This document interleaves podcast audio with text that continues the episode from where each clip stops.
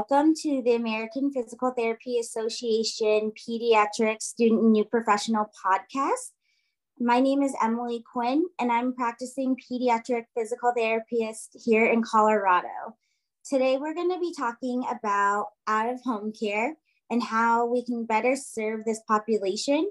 This will be part one of a two part episode podcast that will be released. And in this first episode, we have the privilege of hearing and learning from caregivers who support this population.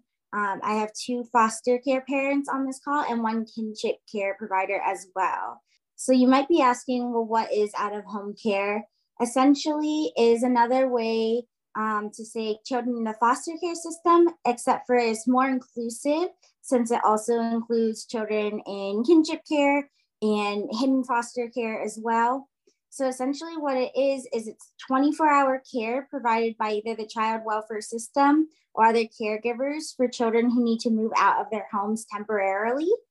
And it can really include emergency placement, foster family homes, a group home, kinship care placement, or a therapeutic foster home. So as I mentioned earlier, we have the privilege of hearing from some people who actually provide for these children on a daily basis.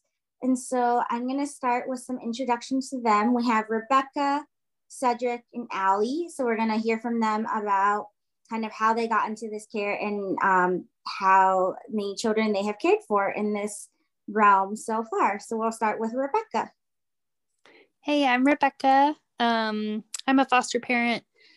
Uh, have been for about five years now. Have had about eight kids total, ranging anywhere from three days old to five years old. Um, and currently, I have a three and a half year old adopted daughter who was the three day old that I got. Um, and then I have a now three, almost three month old um, foster son. Um, and that is kind of our newest placement. We took a break after the adoption of our daughter, took about a year break. And so this new little guy that we just welcomed into our home, he was in the NICU for a while. So he's been with us for about a month. So getting adjusted to life with two kids. Awesome. Thanks, Rebecca. Um, Cedric, you're up next. I'm relatively new. Um, I'm a kinship guardian. A former employee of mine and friend had um, needed some help with this. So uh, we were able to take the uh, the beautiful baby in, and she's been w- with us for about three months now. Uh, this is my first time doing something like that, and yeah, it's been uh, very rewarding, very challenging at the same time. Awesome. Thanks, Cedric. All right, Allie. Last but not least, Hi, I'm Allie. Um, I am currently just a biological parent to my daughter, who's a year and a half, and um, my husband and I have um, are currently getting our home relicensed. We moved, so we're in the process of becoming relicensed for foster care, um, which we are at the tail end of. But we have cared for two um, little boys, um, both little, both under two years old when they were with us. Um, my husband and I are both nurses, and so both of those kiddos are medically fragile kiddos um, that we cared for. And that's kind of since we have that um, gifting, I guess, those are the kind of kiddos that we uh, hope to bring into our home in the future. Awesome. Thank you. I love that you all have different experiences. Um, so we have some questions to ask you. So the first question some of you touched on in your intros, but it is what motivated you to be a caregiver or how did you get involved with serving children in out of home care? Um, I'll go first. This is Rebecca. I um, was a nurse at the Children's Hospital, um, pediatric nurse for kids with cancer for about 16 years. And um, maybe six or seven years ago, took care of a preteen girl who was in the foster system. And um, I just literally knew nothing about foster care prior to that. And um, she had just a really sad case and came from out of state, and the family that she was with at the time, her foster family couldn't travel with her. So she was alone at the hospital going through this like horrific cancer treatment, literally by herself. And um, there was a lot of details that just made it really heartbreaking where I didn't feel like she could get the help that she needed. And she was often stuck at the hospital when she would otherwise be well enough to go home. And they couldn't really find a family for her locally. It was just an awful situation and it ended horribly. It was really heartbreaking. And um, I just knew nothing about it prior to that. And I remember just thinking the system has really failed her. Um, and I was single at the time and not ready to be a forever parent, but I thought this is something I feel like I could be good at. Like I think I could help with this. Um, and so I just kind of got my feet wet doing foster care and not with any intention to adopt. And then and then you they entangle themselves in your heart and then things change and um, their stories change. But um, yeah, that was kind of initially what drew me into it. This is Allie. My story is kind of similar. Um, I started as a nurse eight years ago now and took care of a little boy for over two years who um, never once left the hospital during that time, also in foster care, also had no family. Um, and I was his primary nurse. And uh, kind of for those two years, he could have left and couldn't because he didn't have a family. And so my husband and I talked about that being an option for us in the future. We were moving out of state at the time, so we weren't an option for him. Um, but he had some severe medical needs and his care was very complicated. And so we felt like when we got to a place where we were, were settled enough to start the process of becoming foster parents that we would we would do that. Yeah, so uh, I, would say I kind of started this off by being uh, having a little bit of case of baby fever. so uh, my employee uh, she was working with me throughout the entirety of her pregnancy. And, you know, I've always really enjoyed helping out people. And, you know, I have a, a very calm demeanor about me and, you know, just, just the willingness to help people. And I think uh, my former employee was able to see that.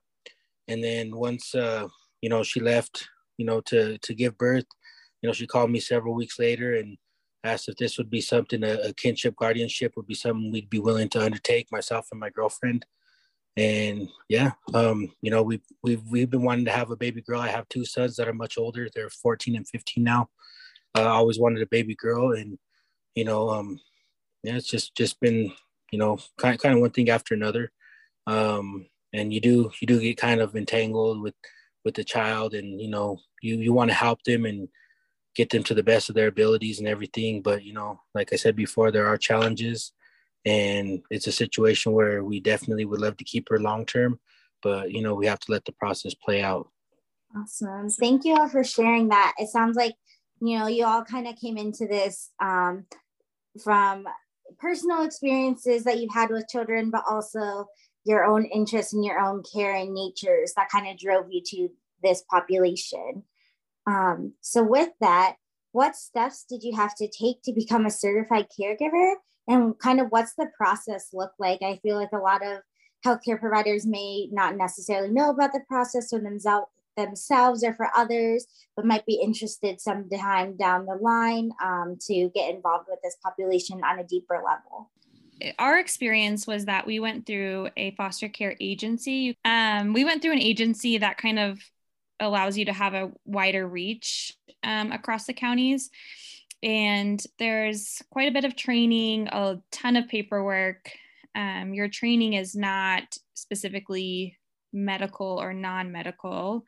Um, it's just basically um, trauma informed care and that sort of thing. Um, there's a home study, uh, there's a lot of different pieces to it. Um, but for us, it was pretty extensive. It took a couple months to get certified and then like i said we have to get recertified since we moved. So they do a whole nother home inspection um, and another you know long list of paperwork. Yeah so um, i mean the, the kinship process is uh, like you said very intrusive as well. Um, so first and foremost they wanted to get background checks and fingerprints um, just to make sure that there was nothing too alarming on the records. Once that happened um, it was different meetings with different people. So our uh, our kinship, the the, the girl we're um, kinship guardian for, um, she has a guardian ad litem, and also the social worker that was involved, and we also have a kinship supporter who supports us. And uh, those are the three primary people we contact. But um, yeah, we're currently in the process of trying to get certified as kinship providers. Um, that is a um, little over a month. There's 12 three hour classes. Um, also, they have home visits. Um, we also have um, once a month uh, family team meetings. Um, we also had to do, you know, questionnaires, uh, fill out a lot of, you know, financial forms. Yeah, sounds like it's an extremely long and extensive process for both sides of the story there. And um, so thank you all for sharing um, what that kind of looks like. That definitely provides greater insight for everybody. Um, some of you, it sounds like, have had a little bit more experience with this than others. Um, but what experience have you had with working with the healthcare system with your children in out of home care? Um, our newest little guy that I was talking about, that's three months old, he spent the first six weeks of life in the NICU for withdrawals. Um, so that's the first kiddo that I had had that really had come with um, already some medical needs. And so he is transition obviously when he transitioned to us just because of all the exposures during pregnancy he'll need a lot of therapy moving forward. And then you know like i, I think Allie will have a lot more dramatic stories of medical needs but i will say a few of the kids that i got were quote unquote perfectly healthy kids um, but i was a single parent and so they had to go in daycare when i would go to work and i feel like in particular, these kids were set up to just be sick all the time more than the average kid because they hadn't been out in public a lot. Um, they didn't have good prenatal care. These were little, little ones. Um, didn't have good prenatal care. Um, and so when I dropped her off to daycare with a plethora of germs, I mean, we went to the ER so many times and she ended up on oxygen for RSV and it wasn't like any underlying horrible medical condition, but just I felt like we were constantly at the doctor. And so there is just a ton of overlap between foster care and the medical system and having to navigate insurance and oh my gosh. Who can sign consent for this? And oh it's the weekend. Who am i supposed to call right now? I she has a raging ear infection like just regular everyday things that you would have with your otherwise healthy kid that with a foster kid just become a little bit more um, complicated. Yeah we um we have had a lot of experience with therapies and hospitals and that sort of thing with our um, two boys our first little guy um, had a whole bunch of things stacked up against him um, including his prematurity and we did do early intervention with him but he didn't qualify for any PTOT services at home, um, which was actually shocking to me. Um, and then our second little guy, he was extremely sick with a very intense cardiac abnormality. And so we spent a lot of time in the hospital. He was inpatient for a couple of months while we had him um, undergoing a few surgeries. And then at home, um, we had in home PT and OT, and uh, that was a really good experience for us. And I think that he benefited a lot from that. Yeah, we do have a, a lot of experience in that realm.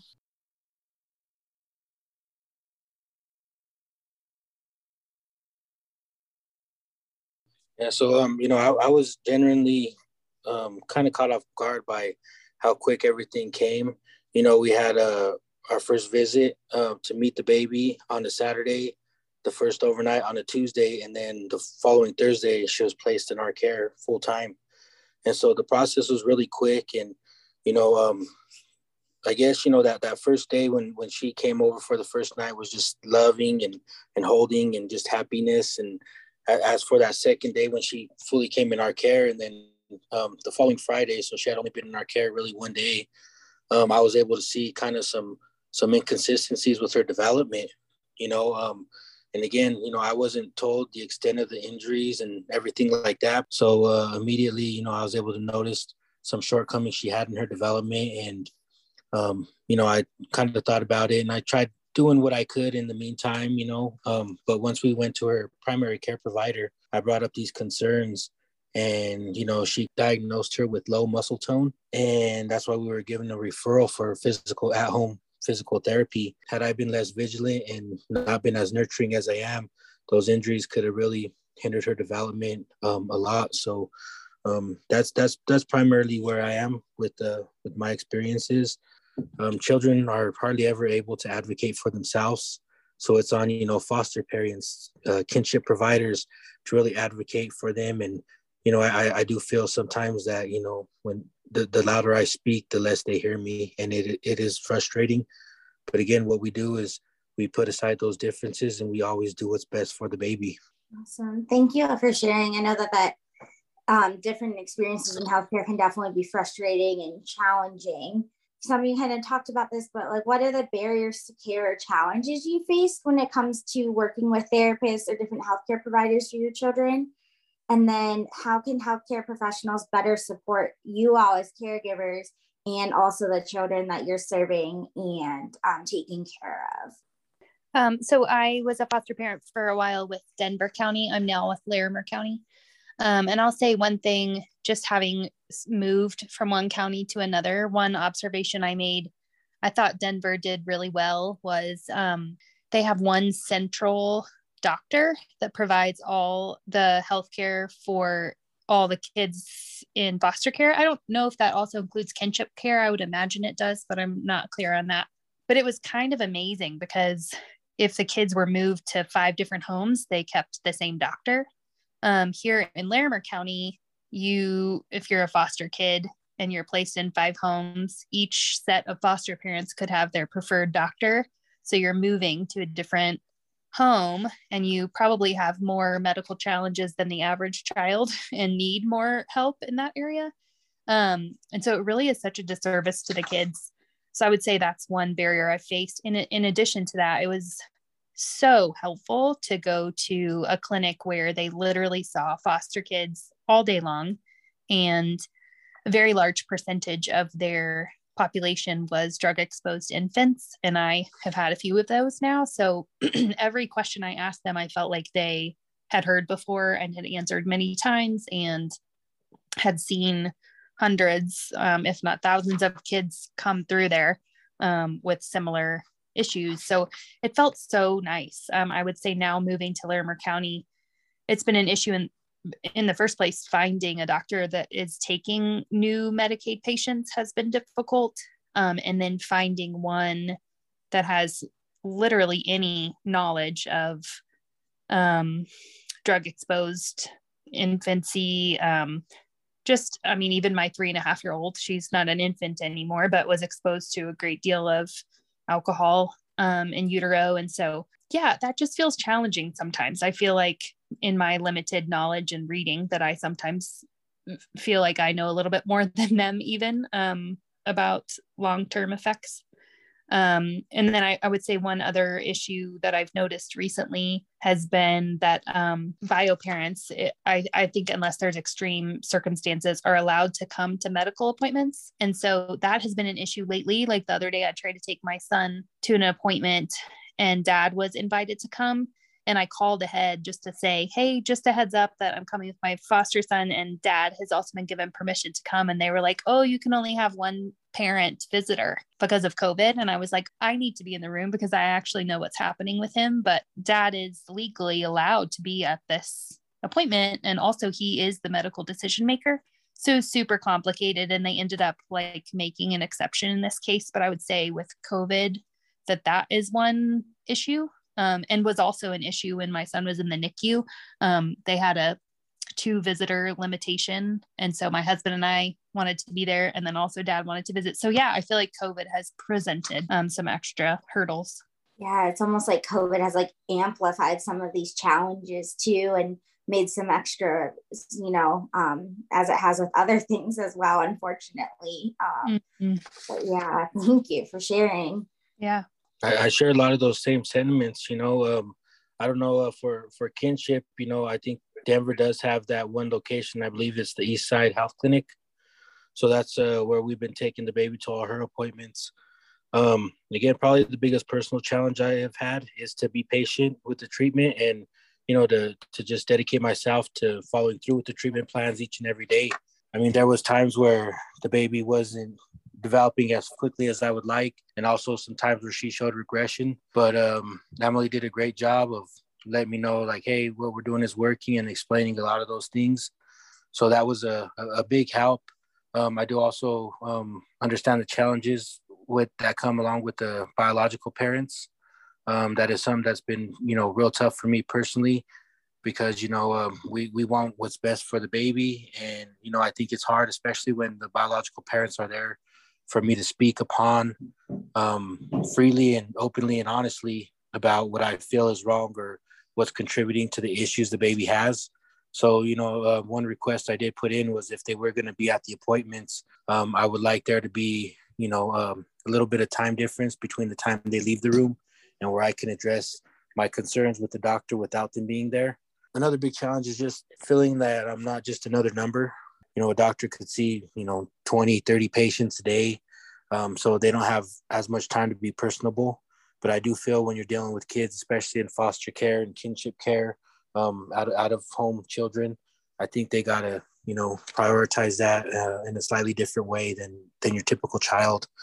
Um, but you know, I, I do feel very supported by my physical therapist. Um, you know, follow through is always great, asking questions, things like that. And I think the biggest thing is, you know, that the physical therapist is looking at things uh, black and white. You know, that really helps me because you know sometimes emotion gets involved and you think, how could this have happened? And you know, you get very frustrated. But a physical therapist will only look at it in in the the black and white of well, yeah, the right arm is hurt, so this is what we need to do, and this is how we can repair. And um, even um, sitting in on the family team meeting and sharing some thoughts, you know, was was very very helpful uh, to me as a whole. So I feel really supported by my physical therapist Emily, and you know, to be honest, uh, there's probably one other person throughout this whole process that I feel has given me as good or even better support than that. So um, kudos to you, Emily. Thank you, Cedric. Um, yeah, that is actually how I know Cedric. But thank you for bringing up some of those challenges that you had with, you know, the healthcare system as a whole as well. Um, I think that's so important to bring light to. Allie, do you have anything else that you would like to add on? Something that was really has been really challenging is simply the scheduling aspect of all of these therapies. Um, most foster parents are balancing um, visits with biological parents, visits with caseworkers, GALs, CASA workers. Um, we have our, you know, regular hospital or, you know, doctor visits. Um, and so these extra therapies that is truly what the child needs a lot of the time. The, the rest is just the details. Um, it's really hard to fit in. And something that I found is very helpful is when therapies kind of get together and do it all together. Um, and depending on the needs of the child, with our second little guy, we had in home PT, OT, and speech t- that would come together. And that was truly life changing for us because it was, you know, we had to add one more thing onto our week that we had to get in the car and drive to. Um, a, it wasn't really a predictable schedule that we had week to week with his um, situation, but also just trying to find some sort of balance that felt healthy and normal for the child as well is is sometimes tricky. So i found that very helpful. And then i would say with both of our little boys i felt so supported by the children's hospital that we that they are seen at. But i felt like there was this huge gap in that, that they knew that this child had medical needs but not really having any any understanding of, of the severity of it. Um and so it was kind of up to to my husband and I to really advocate for things that the child needed and reunifying. Um, one one of our little guys reunified with his biological parents, and, and another one went to kinship placement. Um, but that transition was just really hard because it wasn't seamless in that way. And while we felt very supported by the hospital and um, these extra therapies that we were working with, I felt like the biological parents really didn't have any support. And so that transition from our home to another, to the home, their forever home, um, was just really tricky. And I don't, luckily, we, we formed a relationship with both sets of families um, where we could help the parents in that transition period but i don't know what would have happened. Like i think a lot of those those services would have dropped off had we have not facilitated that um, transfer of care. So i thought a lot about this how can we kind of bridge that gap? And i don't have a great answer but i do think that the more that the whole care team kind of pitches in and um, maybe even puts in writing what the child needs, especially in transition, um, would be really helpful because I think that that is a gap that, you know the caseworker and the people working the case don't have that knowledge of. Um, and it does the child a big disservice. I mean, in our second case, we were able to get the therapies to um, to keep the same providers, the same PT, the same OT working with the child, and that truly is so amazing. I think that those people form relationships with your child, um, and that child doesn't always have those relationships, those long term relationships. And so I think, you know, it sounds silly. I think if you're a physical therapist, you might not think that you make, you know, those connections really, but for a child who doesn't have a lot of those connections, that's huge. And there's a huge element of trust in that as well. Um, and you get to be kind of like the fun person as well who does these fun therapies and um, make it enjoyable for the child and something they look forward to. And so I think that the more longevity that you can have with a child in care, the better that it would be for that child and family. Awesome. Thanks, Allie. Yeah, I will say, um, and when the surveys I sent out to pediatric physical therapists, a lot of the barriers and challenges that you have notif- noticed um, and talked about today are also challenges that a lot of the physical therapists have been, you know, noticing as well, especially during those times in transition and um, the carryover of our care in terms of either, you know, the family moving to a different town or a different county where you can't be the provider. And then how can you, you know, better communicate with the other providers or the biological parents so that they also know what's going on in sessions and everything as well. Um, but I think that that's such a great point too, that, you know, as therapists, if we're able to, it's such a great way for us to be that point of stability for that child. Another just point of like a route for them since they might be moving around more often. So thank you so much. Um, this next question is a little bit similar, but um, what advice or what would you like PTs or others in the healthcare field to know about when working with your children and your family?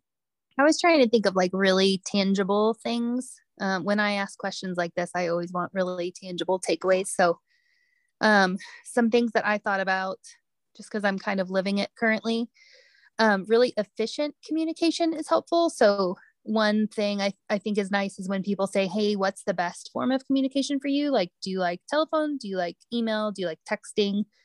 Sometimes texting and email are so much easier for me because to find a moment where there's not someone screaming in the background or pulling on me um, can be difficult. And then the chances that that's also going to be the time that the person calls are pretty slim. So um, texting and email is like i can respond at nine o'clock at night when you know when my kids are asleep it it just makes it a lot easier. And then i would say if you do choose um, phone that if you leave voicemails to try to leave as many details as possible even if it's like hey, sounds like we need to see you in the next couple of weeks. Here are all the appointments that I have available. Um, if I miss you when you call me back, could you just let me know which of these days and times works for you? Like just really um, eliminating so much need for phone tag and um, time on the phone because it seems little, but when you're um, spread thin, like Allie mentioned, all the appointments, um, it just can feel like a lot sometimes. Um, I would also say anything that's printed is helpful um, as far as like for example pt exercises like in the moment you think i'll remember this and then you're like sleep deprived and you are just you know there's just a lot going on and you think you're going to remember and you don't so even if you as the physical therapist or whatever therapist think this person's really bright i probably don't need to give them a handout just give them a handout because it's helpful and also i would say um, you know, my husband, I think he does better when he can see just kind of the objective, hey, look, on the fridge, I put this thing that has the exercises we're supposed to be doing with the baby more than me telling him. Like, and it, it takes less effort for me to have to like regurgitate everything I just learned.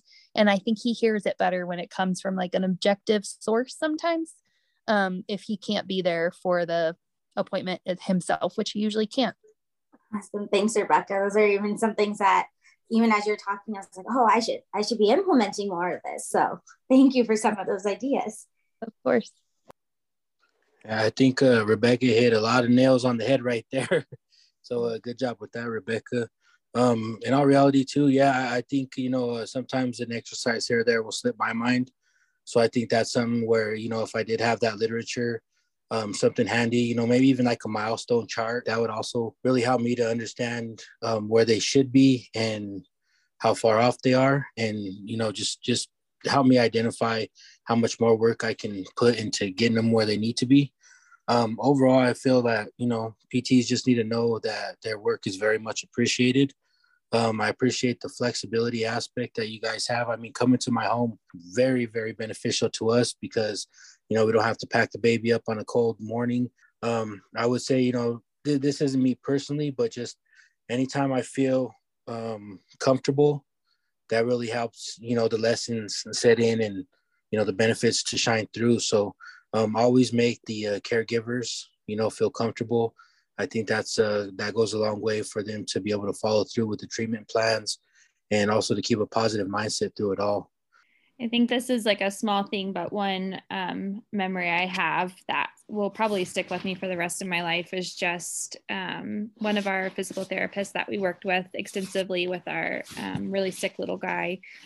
He was probably one of the most gentle lovely people I've ever met in my life. And even after um, he went back to um, a kinship placement, he followed up and was like, I've just been thinking about him so much.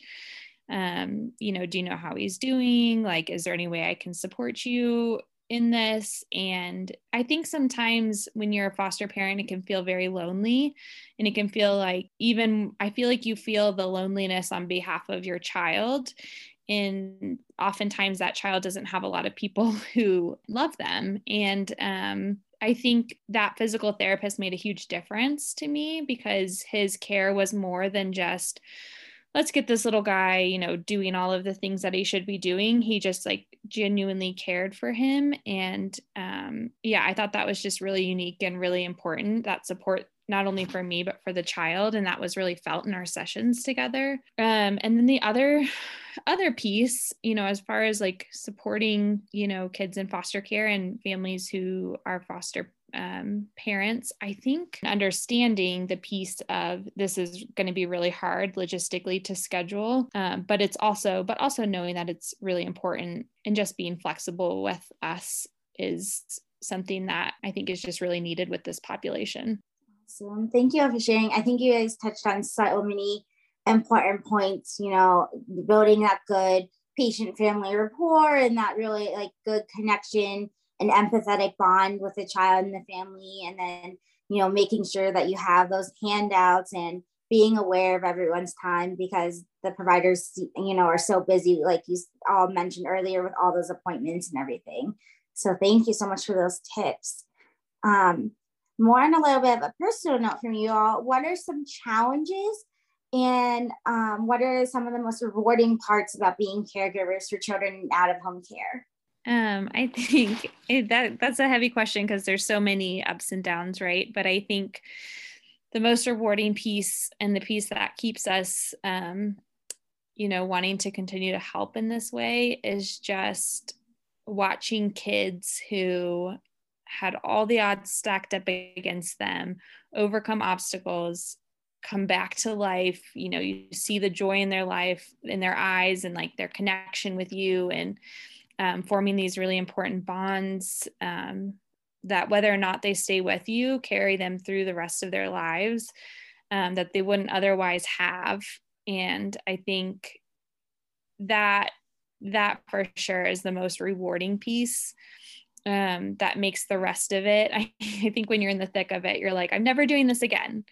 And then when you take a step back and that child's no longer in your home and you miss them like crazy, I think you just you forget the rest, you forget the details, and you just remember how you watched a child just overcome everything um, that you know for all intents and purposes they probably shouldn't have. But I think, you know, that's a just something for me that through every situation keeps me coming back, keeps me wanting to keep putting my heart out there for these kids.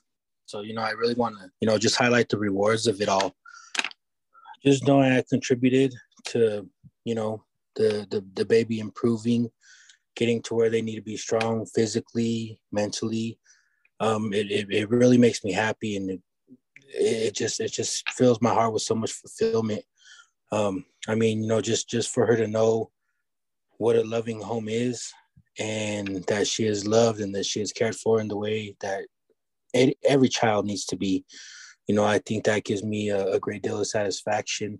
You know, one thing that makes me really happy is, you know, I, I always do a clear job of communicating any issues, any barriers, any challenges, and I wear a lot of emotion on my face. And so when I talk about a lot of the challenges I've had to overcome and a lot of challenges the baby has had to overcome, you know, I, I always get the comment of, you know, you, you guys have such a great bond, you know, and, you know, I, I know she, she really cares about me and I know I really care about her and, you know, I, I love her and everything. And, you know, it's just, it's just great that I've been able to, you know, put her on the, on the positive path to success in her future.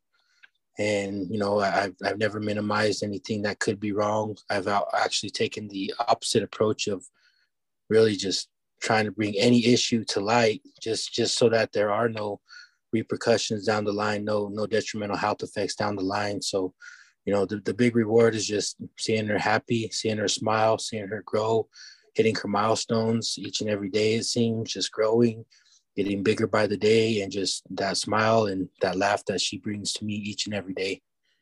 Um i would agree just seeing your kid excel when yeah, when all the odds are stacked against them is incredible. Um, but a, a, surprising thing that's been really um, rewarding to me is the relationship with the bio parents, which I think a lot of people would say is maybe the hardest part. Um, and it can be. And I, I, think I have actually been really blessed um, in the interactions that I've had with bio parents. But um, I just feel like you enter that relationship and it feels like I don't know, kind of like the odds are stacked against you, right? Like it's this awkward situation where you're interacting with someone and you're taking care of their child and they're wondering what your motives are and they're wondering what kind of person you are. Are you just trying to take our kid from us? Um, and to extend kindness to someone who probably doesn't expect it from you, um, I have found is super rewarding, really hard um, and like I said, I've been blessed with really kind bio parents who I feel like have been pretty easy to extend um, that kind of friendly friendliness to. But that has been incredibly rewarding to me. Um, just to kind of like almost see their face change when you approach them with kindness and you tell them about their kid in a way that is like I love your kid and oh he looks like you and um I mean even saying even like addressing the elephant in the room and saying hey I want you to know like we're not praying for you to fail. Like we would love to see you succeed and get your son back. And like I don't know that has almost been more rewarding to me not more but equally um and even in the case of my adopted daughter I mean obviously her mom didn't you know succeed in getting her back but i feel like we still have a really beautiful relationship and i get to kind of shape what that looks like for my daughter. So like i get to shape that story for her when she asks about her bio mom. Um, that feels powerful and kind of redemptive. I would agree, Rebecca. And I think um, something that came to mind while you were talking was in caring for these kiddos and working with, um, you know, lots of different providers um, I think it matters the way that um, you know those providers talk about your kiddos parents. Um, a lot of times they can be seen as the enemy and i just want to reiterate that that is not the case. Um, you know nobody wants their kids to be taken from them. A lot of times these are parents who um, were in the foster system themselves who were these same babies, you know, in the past. And I've had providers say to me before, gosh, I just hope you get to keep them. and while that sentiment, I know where that comes from, and that comes from a good place, I think that it can be really hard um, to digest because you don't know the situation. Um, and uh, you know we in in most cases love our kids parents and want them to be reunified with their child sometimes that can't happen but i think when it can those comments can come off as if nothing else just very awkward to respond to. And we are in you know we're in this role to support biological parents and we don't want that to be like a div, you know a dividing factor between us and providers caring for our child. We want the goal to be the same to get this child better to get the family better. Yeah thank you all for sharing that part too. I think that's so important because you know at the end of the day the biological parents are part of this puzzle that we're all putting together for the, the success of the children as well. And I think, you know, both of you guys touched on so many aspects of the bio parents and like, you know, sometimes they can be seen as the enemy or it's really awkward and everything. But at the end of the day, like you you mentioned, like the end goal for these children out of home care is either reunification or if that is not possible, finding them a safe forever home. Um, and I think that's just so important that we touched on that so that, you know, healthcare providers don't get stuck in that middle ground of thinking of them as like the quote unquote enemy or whatever, because everyone's trying to hope for this success and the good health of these children. So thank you for touching on that. I think that's something that so many times can be overlooked thank you all for joining us tonight um, and for sharing your stories. Before we close up, I just wanted to ask was there anything else you would like to share or want healthcare providers to know? Or any last words of advice or encouragement for healthcare providers or anyone who wants to become caregivers for children in out of home care? Um, I would just say, going back to kind of what we just talked about, um, to just keep in mind that if you want to be a foster parent or kinship um, your one of your main roles is to be a team player in the reunification hopefully of the child with their bio family. And so if you really are just going into it because you would like to adopt then you should just adopt. Because foster care is heartbreaking even if you go into it wanting the family to the bio family to succeed. And if you go into it with the 100% like i really just want to adopt a kid and keep them forever you're just going to not be able to be all there. Um, and that really is a disservice to um, the child in the long run. Um, and just so heartbreaking for you if that's the only end that you see as a success. Um, but if you if you can really open your mind to success being um, also a restoration of a family and success of not just this child whose odds were stacked against them, but also their parent. Um, if you can kind of open your mind to that also being a victory, then you are um, primed to be a good foster parent. But I think just kind of like checking your motives at the door is really helpful um, and and vital. I think before you even start the process. You know, as as far as kinship, you know, I, I just want to say, you know, it, it is it is very tough. It is very tough because uh, being a kinship provider, um, is somewhere where you have a relationship with the biological parents and be able to separate your feelings and do what's best for the baby is, is very, very difficult, much more difficult than I had ever imagined. Um, but, uh, you know, as far as kinship providing, um, just research, understand the full commitment you're getting yourself into. Um, you know, again, you know, it's always great to help people out but you know you you you got to really do a great job of asking questions um, so that you're in the loop and you know exactly what's going on. Um, another big thing i would say um, whether you're doing foster care um, is, is, probably you have to be certified for foster care but with kinship they could place them in the home and you could get certified after. Where if you um, i think it would be a great idea to get certified as a kinship guardian before even undertaking it and I think that's strictly due to the fact that they, they give you a lot of information in class and it, it's able to make you're able to make that distinction just off a few classes of is this for me or is it not for me? So um, yeah i would just say just research understand the commitment um, like you said be a team player and, and, that's very difficult you know coming from a kinship standpoint um, because once the baby was in my care it went from supporting the family to supporting the baby. And you know i i really blurred that line. And you know the, the relationship with the biological parents is not what it was prior to the kinship guardianship. So again just understanding what you're getting into researching asking questions and following through would be my main main advice for anybody to undergo the kinship guardian process I think um, whatever role you end up being in a foster child's life, um, just understanding that that is such an important role that it's not one that should be taken lightly. Even if you're just seeing the child once a week, that is an important bond that's being formed. Um, so, yeah, just understanding that you do make a difference in that child's life and it's more than, you know, maybe what meets the eye. Awesome. Thank you all for sharing and sharing your stories again and your time. Um, I really appreciate your participation. And for those listeners, look out for part two of this little mini podcast series. Um, I hope that you all learned a lot and enjoyed hearing the kind of more emotional and personal side to children out of home care as well. Have a great night, everyone.